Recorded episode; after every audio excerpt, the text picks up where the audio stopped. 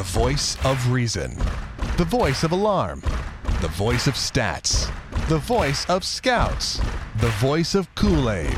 The voice of dismay. The voice of Davo. And the Royals move to 10 and 6 in extra innings. That makes them sound like a wild card team in the NFL. And more importantly, KC clinches home field in the first round. The ALDS most likely against Texas as KC moves to 91 and 67 after a clutch 10 inning 5 to 3 win. And it's Davo. Glad you're here for another edition of your dish on Clubhouse Conversation. A much happier edition tonight as compared to, well, I don't know, the entire month of September, which thank God is over now for KC. We're going to preview the beginning of October baseball tomorrow. The series finale here coming up in about five minutes. We'll go over that on Clubhouse Conversation. First, though, our player of the game, and it's got to be Haas tonight. Eric earns his 11th Clubhouse Conversation Player of the Game award of the season as he hits the third Royals home run of the game in the 10th. And that's off of high power closer David Robertson. A two run shot for Haas. How about that? And that's the hit KC needed to get Wade Davis into the game. He goes one, two, three with a K in the 10th inning for his 15th save of the year. Wade Davis now a 0.96 ERA. But that's getting ahead of ourselves. Let's go back. Let's start with the work of Edinson Volquez tonight. The most underrated portion of this game was Volquez because, yes, the Royals hit three home runs. They get the big extra inning win. It's easy to forget about Volquez, who stuff wise was really good. Maybe a mile or two per hour uh, topping and sitting more than he normally does. And that could be that Volquez knows he's got, what, nine days off till his next start? When his next start would be, what, Sunday? Game three? Most likely in Texas, the way things look now. So Volquez maybe letting it all out there a little bit more than normal. But a pretty good outing overall. I mean, like he, you know, his command wasn't the best ever, but he only walked one guy. Six innings, struck out five, gives up one run on nine hits does Volquez. So six innings, one run on nine hits, and that finishes the regular season, barring a relief appearance on Sunday. And maybe the Royals will bring him in relief. He's at 198 and a third innings pitched. Be nice to see him get 200 innings for the first time. Would he come in for two innings? Potentially. It's a side day. Although I don't know if there's bonuses in that contract. Maybe there's something that says, you know, he gets an extra $200,000 or something. In that case, the Royals might want to think twice. Who knows? That's an interesting situation to think about, right? I'm guessing there's probably something in there, a clause for 200 innings. It's a pretty big goal for a starting pitcher. I mean, Dayton Moore says he wants a thousand innings, his dream out of his starting rotation.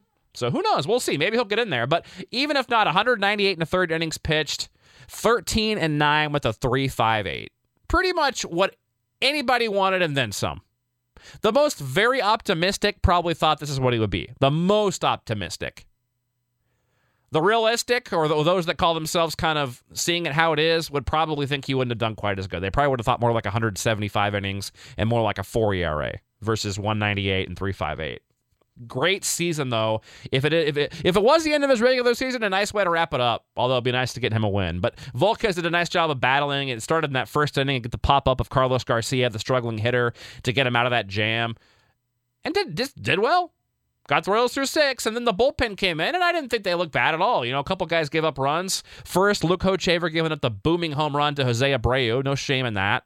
Gets out of it without that, you know, besides that, with no damage. Kelvin Herrera comes in, does give up a run on two hits and a walk. Very borderline walk. Seen a lot of those recently, haven't we?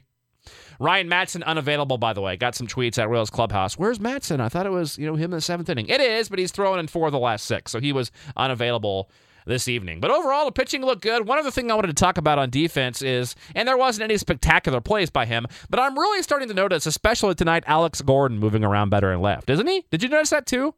Just seems like he's moving around better out there. Looks more like Alex Gordon.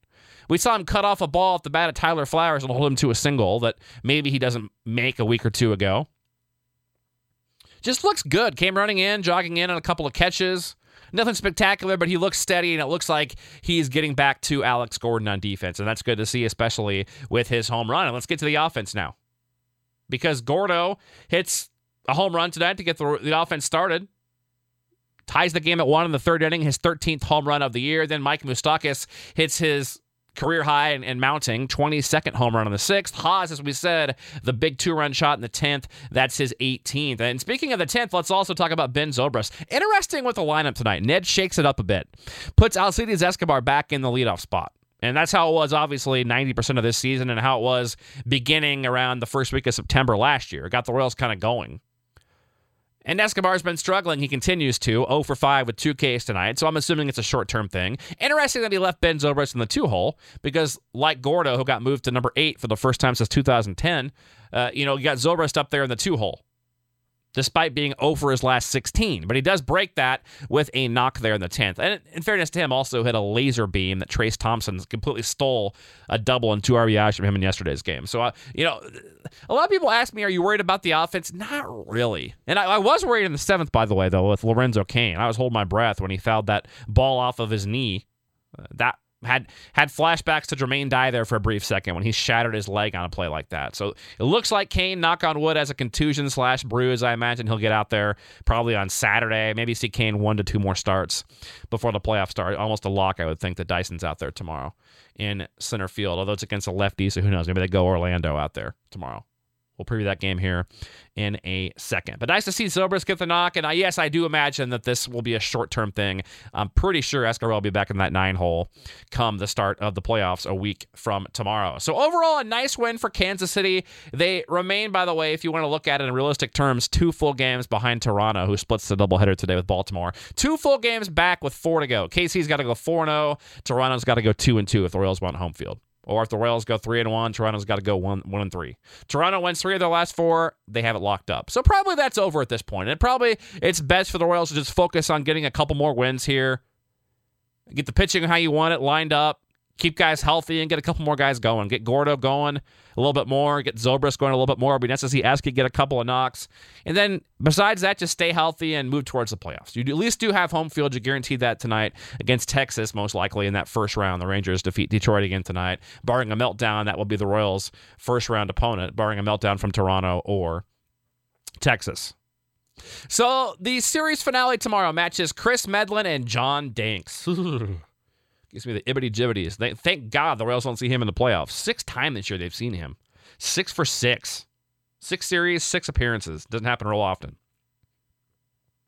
Medlen 5 and 2, a 4 3 0. Danks 7 and 14, a 4 5 3. Medlen, of course, coming off a bad start against Cleveland. He is pitching for his playoff life. Although I did hear an interview with Ned Yost this morning where he said Chris Young is most likely going to help the Royals out of the bullpen and profiles better out of the bullpen. So that pretty much says Medlen's in the rotation, barring a complete meltdown, or barring the Royals getting down in the series two to one, where you want to bring back Cueto or Ventura on short rest there in that first round. Then you would skip Medlen as well. But let's hope that let's hope Medlen does get a couple starts in the postseason because a that means the Royals make it to at least the ALCS, and b that means he's throwing well and they're not panicked. So that you know, let's pray that he does get some starts, starting off with a, a good one tomorrow.